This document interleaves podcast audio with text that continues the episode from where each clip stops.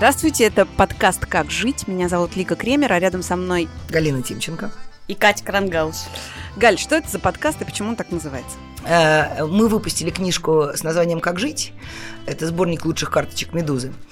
А, Мне ужасно понравилось это наглое название, а, потому что его можно рассматривать и как вопрос, как жить, когда все так вокруг, и как некий совет. Как Указание жить. к действию. Указание к действию, да. Ну и потом, мы все время слушаешь чьи-нибудь жизненные истории или о чьих-нибудь проблемах.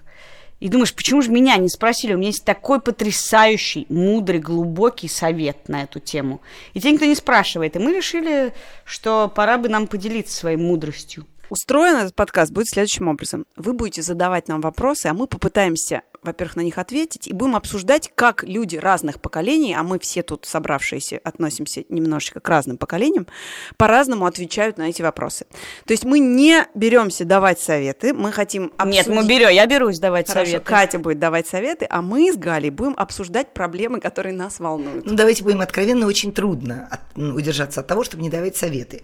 Но нужно точно совершенно сказать, что никто из нас тут не психотерапевт, никто из нас не истина в последней инстанции, разве что Крангаус.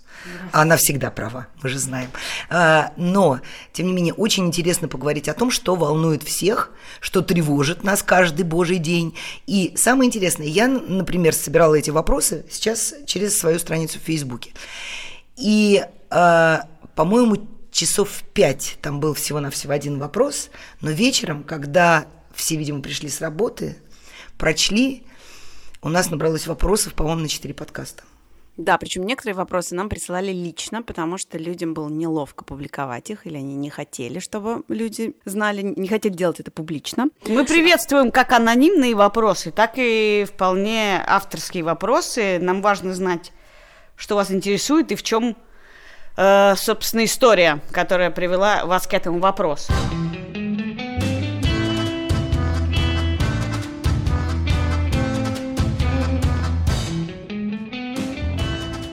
Ну, вообще, лидер в желтой майке – это первый был вопрос в моем Фейсбуке.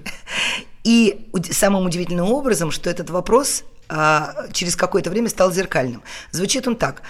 А, как а, уговорить дочь закончить университет, спросила одна моя знакомая. И тут же я получила а, вопрос еще от одной а, эм, женщины, но уже другого поколения. И он звучит так. Как перестать испытывать чувство вины за брошенный университет? То есть волнует это и м, одних, и, И мам, и других. дочек. Да. Ну, я могу про себя сказать только, что я не смогла. В смысле, ты взяла и закончила Да, я университет только 16 что. лет боролась. А, не смогла, в э, смысле, отказать с родителям? тем. Я не могу сказать отказать родителям. Мне кажется, и второй вопрос, он связан не с тем, что тебя постоянно заставляют, а с тем, что тебя каким-то образом это внедрили в твою ДНК, эту боль, и ты с ней живешь. Я пыталась ее побороть десятилетия, поняла, что я не могу это сделать, и у меня есть выбор какой. Ну, пойти и три года потратить на психотерапию, э, чтобы решить эту проблему, и сепарироваться от этой э, нужды закончить высшее образование, или потратить э, 4 года на то, чтобы получить это образование.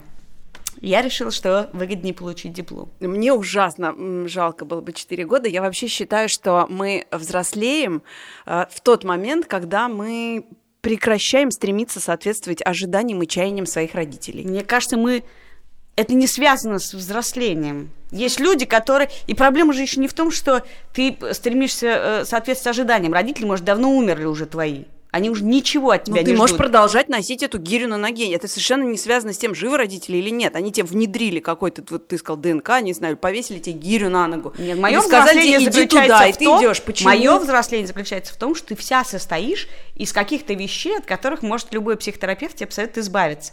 Просто надо их осознавать. Ты понимаешь, высшее образование. Ты можешь понять, оно тебе нужно или не нужно. Хотят от тебя родители, не хотят. Хочешь ты их соответствовать или нет, это другая проблема. Кать, хорошо, можно я спрошу, а тебе-то зачем это было нужно? Я объясняю Только это для тем, того, чтобы я объясняю это избавиться? тем, что я хочу пойти в магистратуру. А То, что О мои себе. родители могут наконец мной гордиться, это совершенно побочный эффект.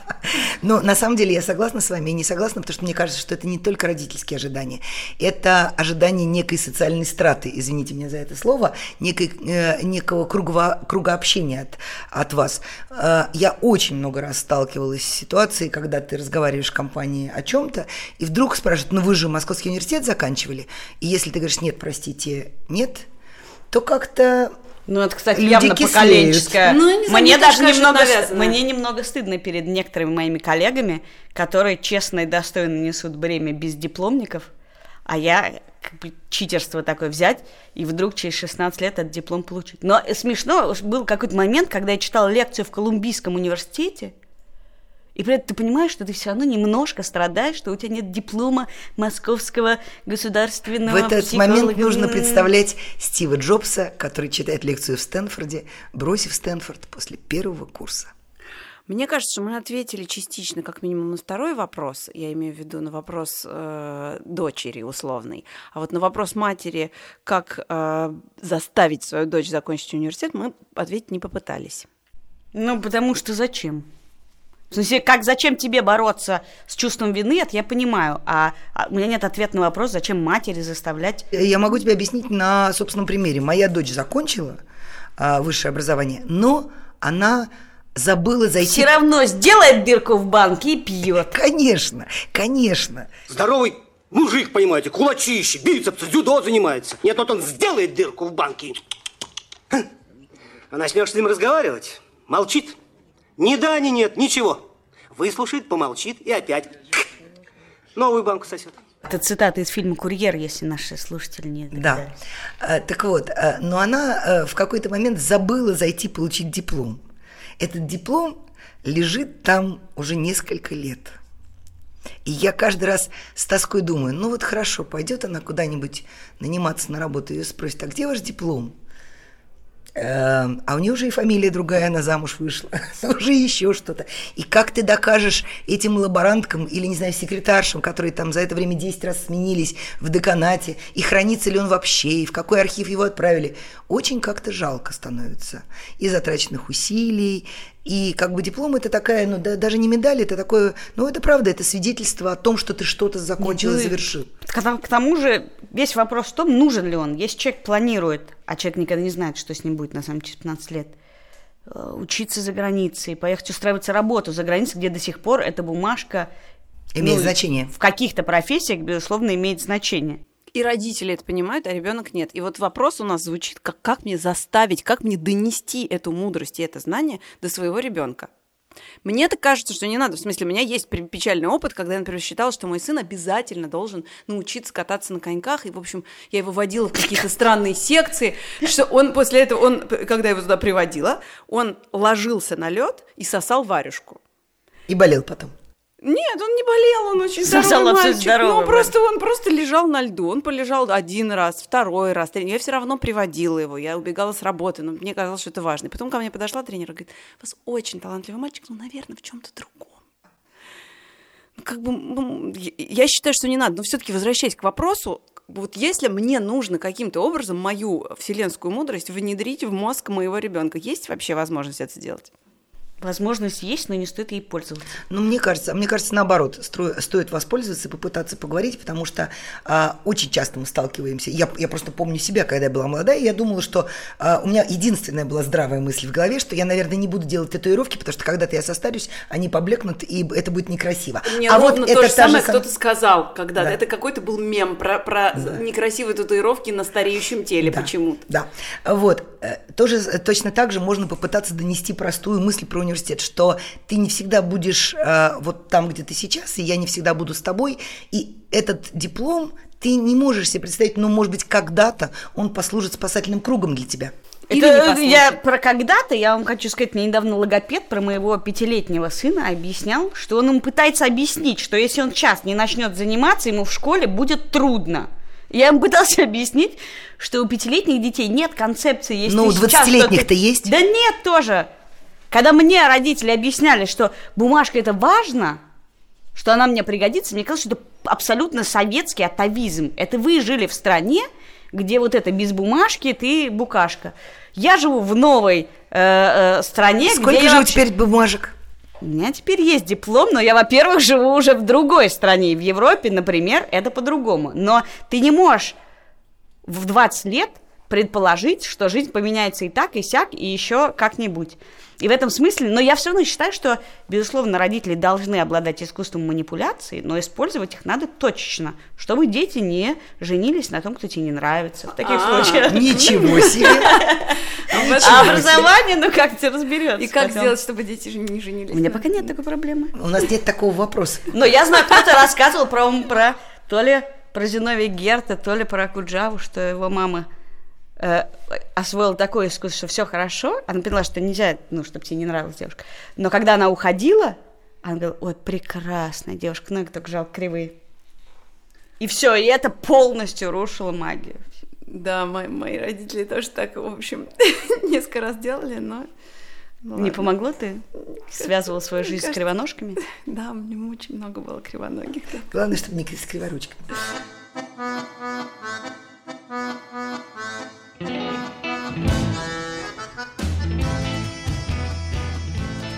А что делать, если ты знаешь, что у близкого человека проблемы со здоровьем, а он ничего не делает? И можно ли в таких ситуациях лезть в его жизнь и давить? С образованием мы уже выяснили, можно, с женитьбой, видимо, тоже. А вот если со здоровьем? Ну, главный ледокол. Ну, меня дико бесит эта вообще манера. Тоже ужасная. Вот это. Здесь два есть, два типа. Одна тело это тлен, дух победит все. Пусть тело мое болеет, мой дух силен, я все равно встану и пойду. И вторая, это обратная сторона, это если вам не нравится, бросьте меня, я обуза вам. И мне кажется, ужасная манера. То есть ты опять это переносишь на родителей. Тут говорят просто близкий человек. Нет, я могу перенести это на человека поближе. Вот, например, мой муж. Вот он болезный человек, у него что-то болит. Из-за того иди- вышла замуж Иди и вылечись. Почему должны, мы должны все сидеть, ты не лечишь, не лечишь, не лечишь. Потом ты заболел, и, и, значит, болеешь. И я опять должна детишек в школу сама водить. Так вот ты я вот здоровый на человек, вопрос, я считаю, что это нечестно. Так это Заболел, не- иди лечись. Да, так это ровно потому, почему надо заставлять. Да, это я и считаю, я и считаю, что надо заставлять. Ну, в не заставлять, а что это ответственность человека. совершенно- Ну, как бы, я знаю, вот если ты сейчас зубы не вылечишь, то тебе потом импланты вставлять. А импланты это дорого. А И лучше больно. пойди и пломбу поставь. И не доводи до того, чтобы семейный бюджет страдал. Хорошо, а если в семейный бюджет страдает от того, что муж, например, пьет или курит, но... Ну, Ну, так, с каких чтобы- пор это болезнь-то? А, ну, вот это, а это болезнь? В смысле, Нет, ну алкоголизм если болезнь? это, если э, муж если пьет, алкоголизм, то если да, алкоголизм, конечно, да, а это если, ответственность, чтобы он а если лечил. бытовой пьяница, то а это ни в если, коем случае, это а если алкоголизм поведение. второй степени? Нет, это просто девиантное поведение, если пьяница. Да мы же не врачи здесь, мы не можем сказать, а, он, он болен или нет. Давайте все-таки Ну, в смысле, если мы видим, что что-то не так, ну, надо сходить к врачу и поставить диагноз. Нет, слушай, это уже вопрос, как я не ипохондрик. Я считаю, к врачам надо обращаться редко, когда ты прям, ну, не знаешь, что у тебя насморк, ты бежишь к врачу за каплями. А если ты заболел болезнью, болезной, тяжелой, ну, какой-то, который требует прям консультации, тогда иди лечись. Если ты алкоголик, это болезнь. Если ты выпиваешь, это не болезнь. А, ну, с- мне-то на самом деле тоже близка история про разделение ответственности. В смысле, мне кажется, что твое здоровье – это твоя ответственность, но если это начинает влиять на мою жизнь, то будь добр, как-то давай это разделим. Ох, не знаю, мне не нравятся эти ваши размышления не, до такой степени, что я, я- я- я, нравится? с трудом подбираю слова, чтобы не начать на вас покрикивать.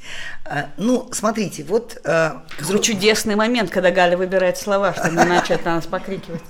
Но обычно, пр- правда, я не стесняюсь в выражениях, мало, мне кажется, никому достается всем. Но вот в этом конкретном случае у меня просто, я тут же экстраполирую это на себя. У меня была ситуация, когда моя близкая подруга, школьная подруга, то есть человек, которого я знаю примерно всю жизнь, а, пришла ко мне, зная, что моя мама умерла в 50 лет скоропостижно и от, в общем, эм, эм, болезни сердечно-сосудистой системы, и сказала мне буквально следующее. Ты так много работаешь и так мало спишь, а кроме всего прочего ты еще и куришь, а я боюсь, что ты очень быстро умрешь. Немедленно иди проверяйся к врачу. Я обиделась смертельно. Ну, то есть, мало того, что это не имело ничего общего с моим состоянием, а я вообще довольно выносливый и очень здоровый человек. Да, я немножко спекулирую на этом и немножко затрачиваюсь больше, чем нужно. Но я здра- здравый, взрослый, самостоятельный человек, никаким образом с ней не связанный ни финансово, ни какими-то совместными обязательствами. Мы просто подруги.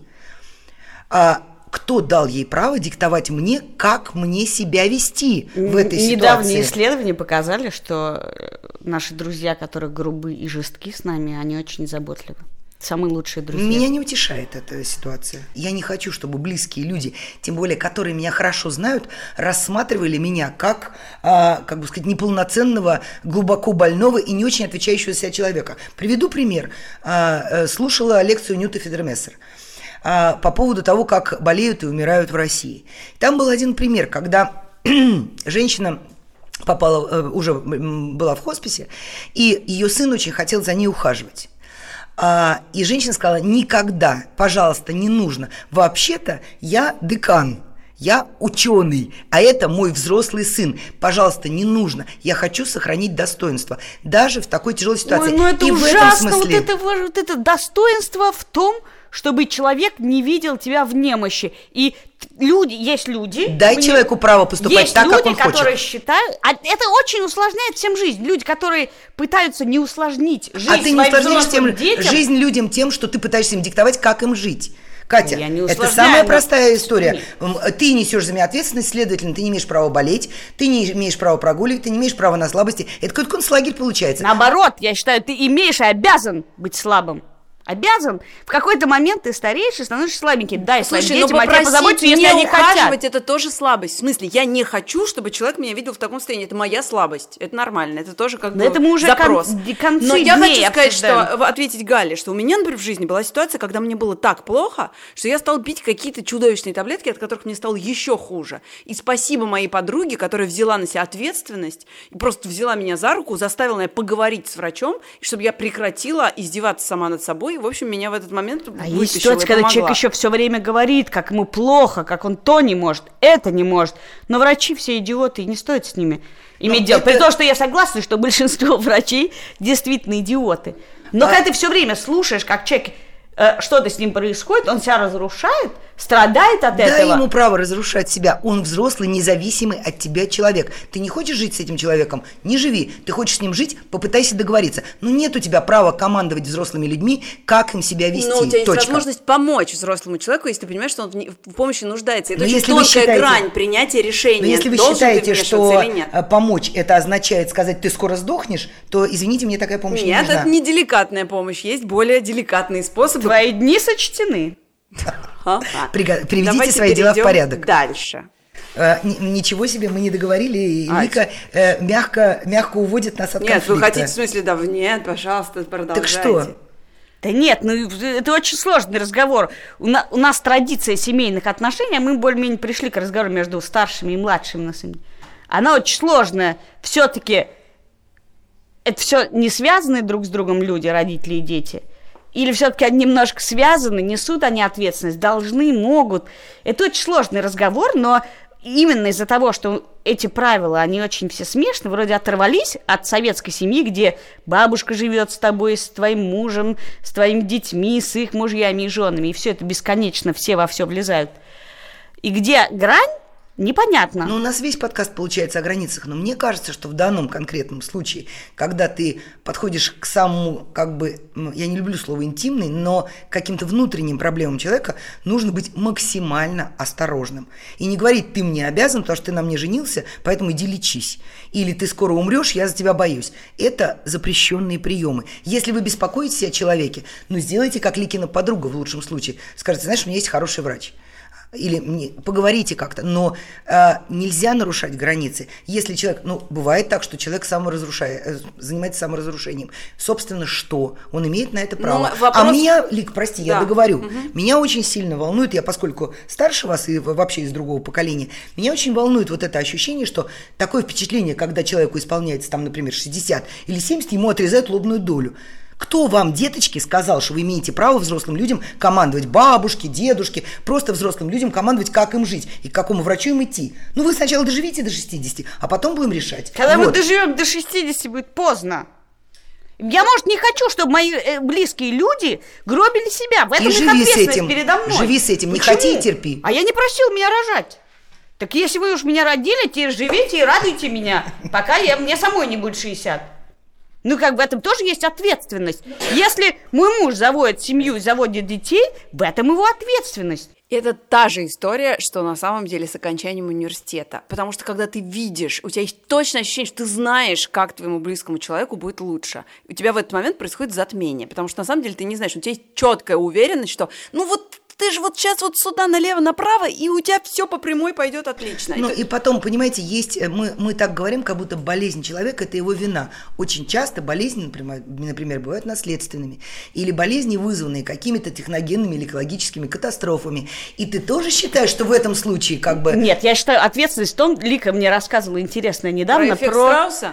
Есть такой эффект, он называется эффект Страуса, там есть про него целое исследование. В том числе было исследование в какой-то компании, а, специально она для своих сотрудников сделала исследование про рак груди. Первое время сотрудники бесплатно могли пройти осмотр и оценить свои риски. После того, как у одной из сотрудниц обнаружили онкологию, и в такой стадии, в которой ей невозможно было помочь, и довольно быстро она умерла или что-то, в общем, она попала в какую-то, в общем, сложную ситуацию со своим здоровьем, по-моему, потом в итоге умерла. После этого те сотрудники, которые с ней соприкасались и которые с ней дружили, они перестали проходить этот ежегодный осмотр, потому что им было полное ощущение, что если они пойдут и пройдут этот осмотр, с ними, вероятно, может случиться то же самое. Хотя речь про информацию о своем здоровье.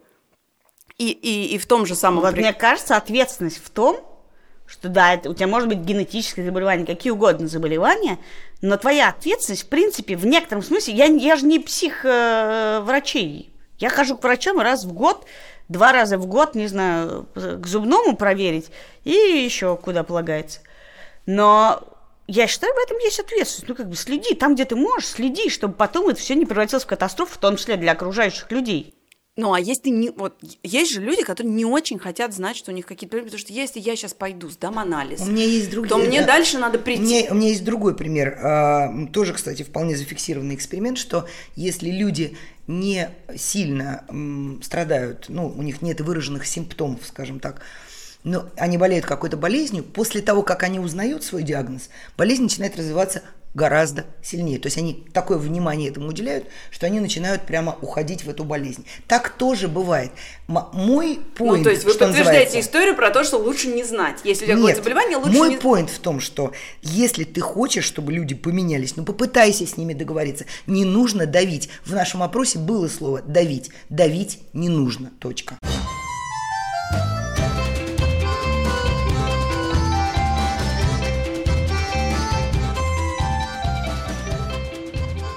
О, Как быть, если- У нас очень тяжелый вопрос. Как быть, если в семье кардинально разные взгляды на какие-то важные вещи?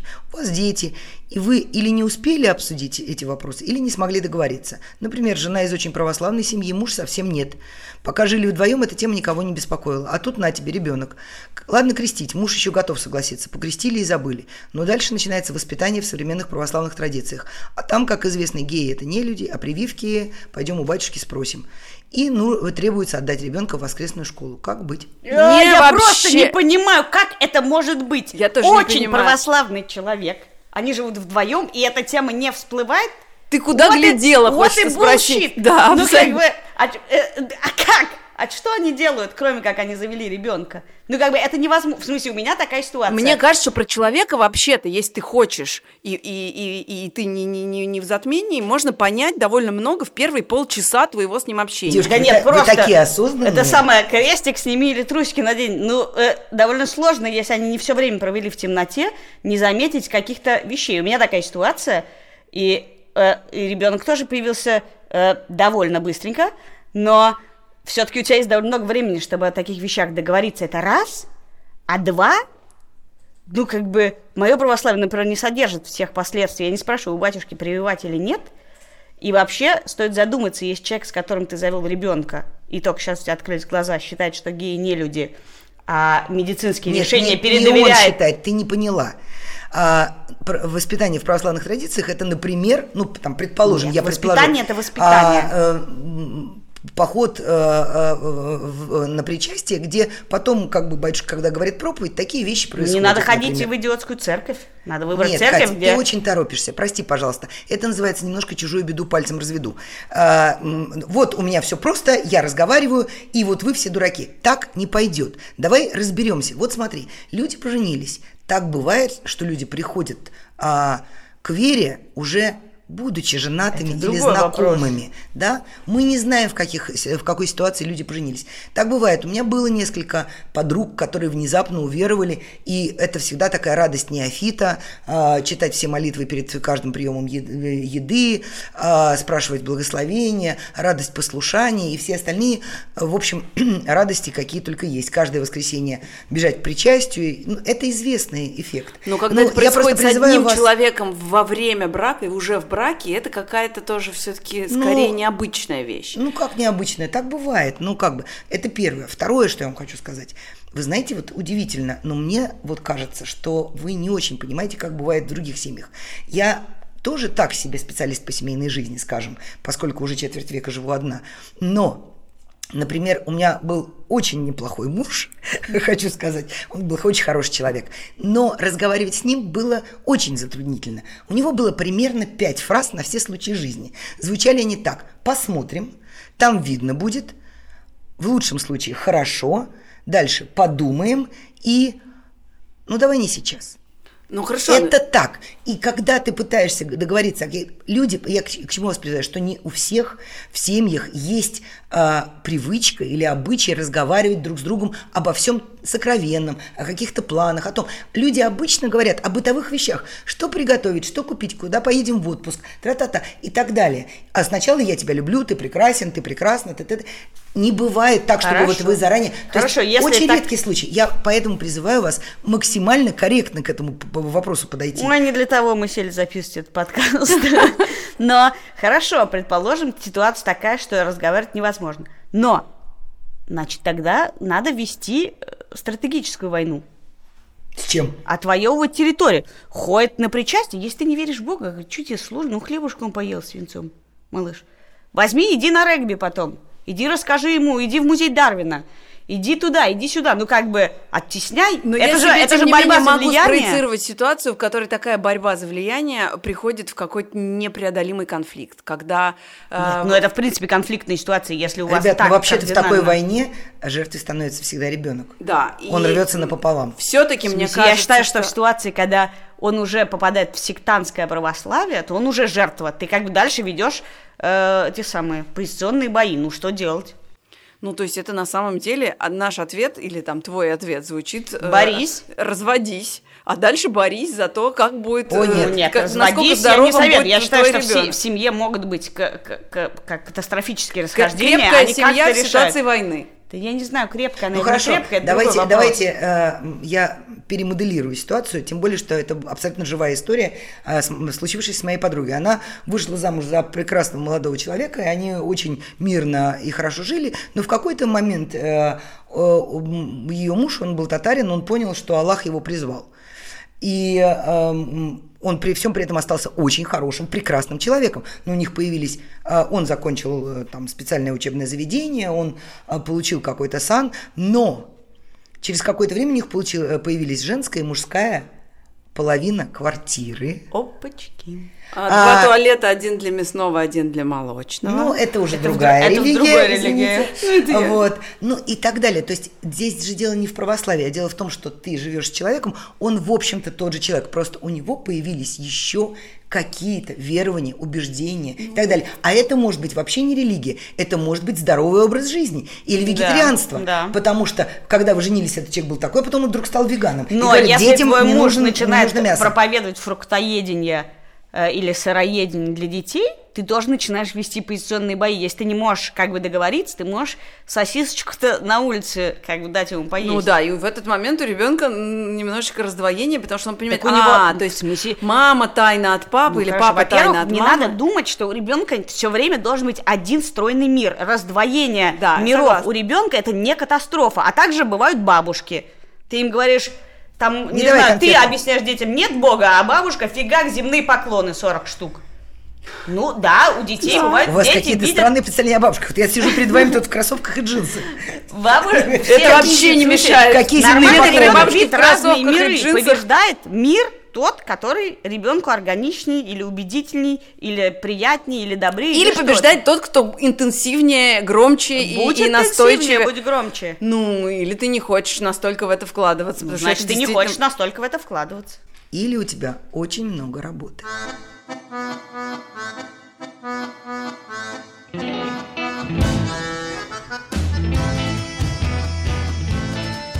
Как понять, чего ты хочешь, если ты все время работаешь? Это к вам. Я Ты работаю уже не поняла, чего ты время. хочешь, да. У меня в какой-то момент появился такой ответ на, на вопрос, почему я все время работаю, а, который звучал следующим образом, что вот, ну, вот мужчины там приходят и уходят, дети вырастают и тоже начинают жить, самото- жить самостоятельно. А все, что ты делаешь на работе, и все, что ты делаешь сам с собой, если тебе с собой интересно, или если ты работаешь и вкладываешь в работу и в свое дело все свои а, усилия, всю свою энергию, это тебя не предаст. Работа тебя предаст с меньшей вероятностью, чем кто бы ты ни было из окружающих тебя людей. А теперь И тут мы да. отметим, и тут мы отметим, лишь ты вообще не уходишь с работы домой, я не видела ни разу. Но это ты как бы поняла, что ты ничего не хочешь, кроме работы. Ну, Это не ответ на вопрос, что ты хочешь. Как понять, что ты хочешь? Да, воп- ответ на вопрос, что ты хочешь, почему? Ты можешь сказать, я хочу работать там или я хочу работать над Нет, тем. я э, очень хорошо понимаю этот вопрос.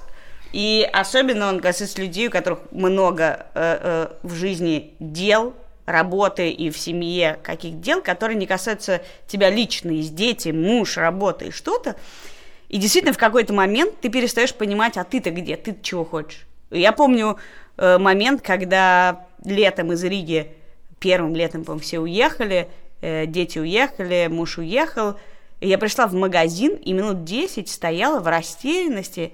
Я не могла вспомнить, что я люблю есть. Не что я должна купить одному ребенку, другому ребенку и какое мясо, ну, а вот никому ничего не надо, только мне. Вот что мне надо, это очень бывает трудно вспомнить. И я в этих случаях считаю, что надо себя заставлять. Прям если ты чувствуешь, что ты теряешь это, надо, значит, уходить с работы пораньше и оставлять себе пустое пространство. Вот для меня лично важно очень иметь пустое пространство. Когда ты ничего не делаешь, ни о чем, у тебя нет никакого дела, ты валандаешься, и либо тебе скучно, либо тебе как-то уныло, и ты вот это состояние пустоты оставляешь себе, потому что только в нем у меня произрастает какое бы то ни было желание. Ну, видимо, я не знаю, у меня в этот момент наступает очень часто паническая атака. Я не понимаю, я должна ее переждать тогда дальше, чтобы понять, что я хочу. Или мне все-таки лучше поработать. Это интересно. Крангаус сказала, а теперь вы.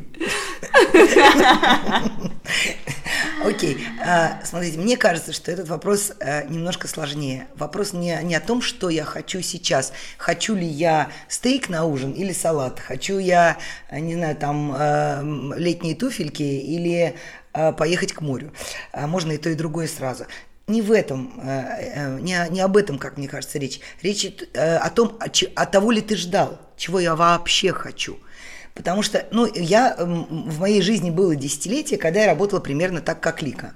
А, Это как бы привело меня к Карьерным успехом. э, к невероятному карьерному взлету. Никогда в жизни я не мечтала быть начальником, тем более главным редактором.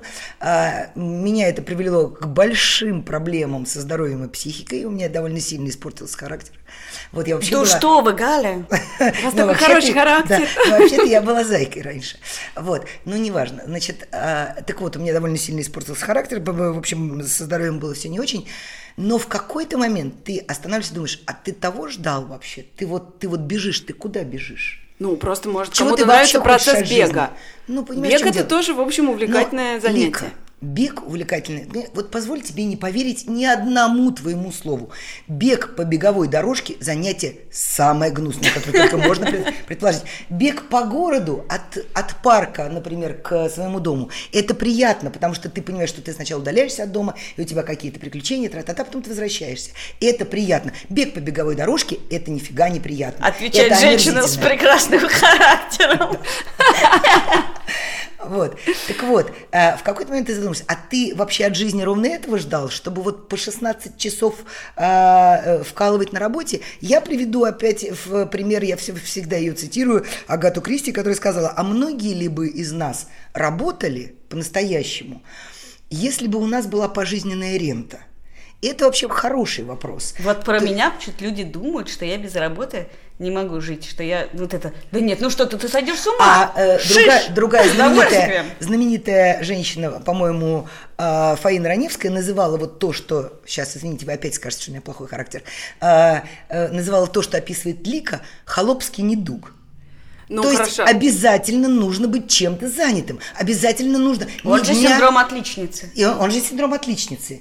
Он же была бы шея хомут найдем. Мне кажется, я сейчас немножко в сторону, не буду даже на это отвечать, немножко в сторону введу. Мне кажется, а, что мы, в принципе, на этот вопрос не можем быть объективно отвечать, потому что мы все работаем на работе, которая нам нравится и которой мы увлечены. А вот теперь представьте себе такой же разговор или такой же вопрос а, к человеку, который вынужден работать на какой-то работе. Он, он вынужден зарабатывать эти деньги. Ну, и там... такие ситуации были и у меня, и у тебя, и у Кати, я думаю. Ничего страшного. Ну, по-другому это устроен сразу это ответ друг... на вопрос. Да, ну, то есть э, он, он по-другому. На самом деле, на самом деле нет. Нет, мы же отвечаем на вопрос, как, как понять, как, что ты хочешь? Э, оставить себе место, да, для понимания, что ты хочешь, если оно все занято работой. Как, собственно, чуть-чуть отодвинуть. Если ты никак не можешь отодвинуть, потому что ты работаешь в три смены, чтобы содержать детей, ответ на этот вопрос, без, ну, как бы мы не можем ну, дать. Ну, потому его. что ты можешь не отодвигать, потому что ты не хочешь или потому что ты не можешь. Смотрите, потому что меня, это затягивает. Кажется, кажется, я придумала. У меня была такая история. Когда-то меня звали на одну очень престижную должность за бешеные деньги. А, и они сказали, вот мы так хотим вас переманить. А, я даже, наверное, как а, Мы так хотим вас переманить, а, что готовы исполнить любое ваше желание, любую вашу мечту. Вот скажите, о чем вы мечтаете, и мы это воплотим в жизнь. Лишь бы только вы к нам пришли потом на работу. И я сказала, вы знаете, парни, э, вы не сможете выполнить мою мечту. Мне говорят, не, ерунда, квартира, не вопрос, машина, не вопрос. Они как-то так очень приземленно думали. Я сказала, нет, мне нужен отпуск с открытой датой. Мне нужно подумать про жизнь. Вот я не знаю, может быть, мне потребуется три дня, а может быть, три месяца. Они сказали, э-э, ой, нет, нам нужно срочно спасать то, что, куда они на, нас, меня пригласили. В общем, я от них отбоярилась, но с тех пор у меня а, такая появилась... С точки зрения поведенческой экономики, мне кажется, они поступили неверно. Потому что вы э, тип с ответственностью, человека с ответственностью. Вам было бы неловко, если бы Конечно. полгода проторчали Конечно, в они просто дураки, счет... это просто еще они, они просчитались. Они реально. просчитались. Да. Но с тех пор я себе так представляю, что вот э, если вдруг у меня отпуск с открытой датой, я никому ничего не должна. Я начинаю сама себе вслух описывать каждый свой день этого отпуска. Классно. И вот тогда ты понимаешь, что, например, на третий день а тебе уже больше нечем заняться. Или на двенадцатый, или на какой-то еще. второй. И потом Господи, ты понимаешь, я что на самом деле ты хочешь. Чего на самом деле ты хочешь. И тогда ты готов принять, да, Здравствуйте, меня зовут Галя, и я трудоголик. Здравствуйте, меня зовут Лика, и я запойный трудоголик. Я просто хочу сказать, вот. что пора Или, прекратить Здравствуйте, эту меня зовут Катя. это пост как бы это проблема трудоголизма. Я знаю, проблема. что проблема. Я Катя, не, это не, не Катя, Катя, мы не про это. Извините. Здравствуйте, меня зовут Катя Крангаус. Я не трудоголик, но я хочу всю жизнь, например, прожить а, в теплом климате. Окей, да. ты поняла, что ты хочешь. Да. Все. Мне кажется, что это хороший рецепт. Я не знаю, простите, но мне, мне это помогает. Но при этом все, что сказала Катя про то, что иногда нужно останавливаться и прям нащупывать в себе, что ты хочешь, преодолевая панические атаки, если они у тебя есть, мне кажется, тоже верным рецептом. Окей. Слушайте, первый раз мы вообще пришли к какой-то всеобщей любви. Боже мой. И, это, и все это по поводу работы. Какой ужас. Ну еще бы мы не пришли сейчас по поводу работы к любви. Все. Так, с таким-то хорошим характером.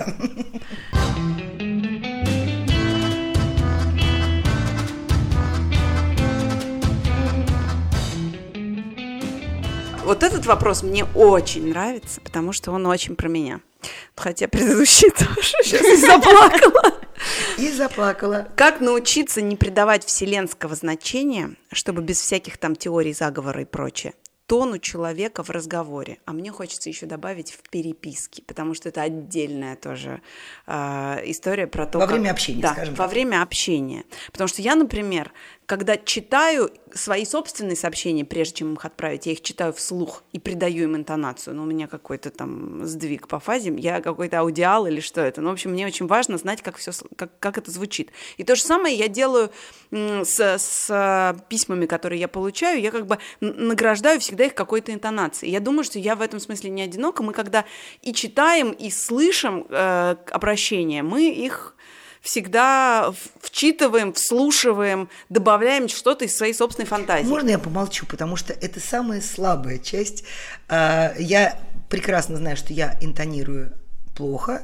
У меня довольно жесткий набор а, интонационный, и иногда только от моего тона люди как бы поворачиваются и уходят. Да, ну вот кабинета. Поэтому прав... я промолчу и послушаю вас. Если я захочу вклиниться, я подниму руку, вы это увидите. С той же проблемой, как у Гали, мне пришлось сдать последний бастион, и я ставлю смайлики. И это начало, я знаю точно, с какого момента это начало происходить, когда юный корреспондент задолжал какой-то текст, он там на день, что ли, опоздал с дедлайном, и дико извиняться стал. А у меня прям всегда, когда мне пишут «прости, прости, прости, прости», я пишу всегда «Бог простит». И он дико напрягся и считал, что это когда оскорбление было начинаю ему. А ты, ну, и с тех пор, в общем, мне приходится писать «Бог простит» и смайлик совсем. Ужас, просто позор.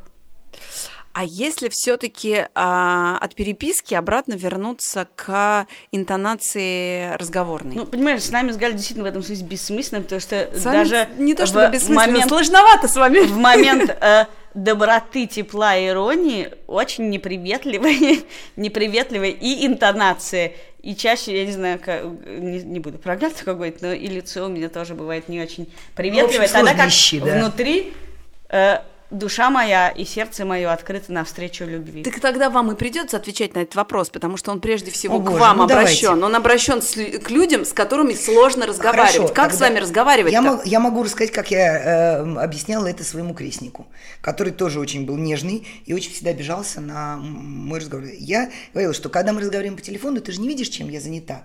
Но, может быть, в этот момент у меня там, не знаю, совещание. Он был, ну, подросток. У меня совещание, или я опаздываю куда-то, или я там бегу. Поэтому не принимай на свой счет. Это не про тебя, это потому что я сейчас чем-то занята.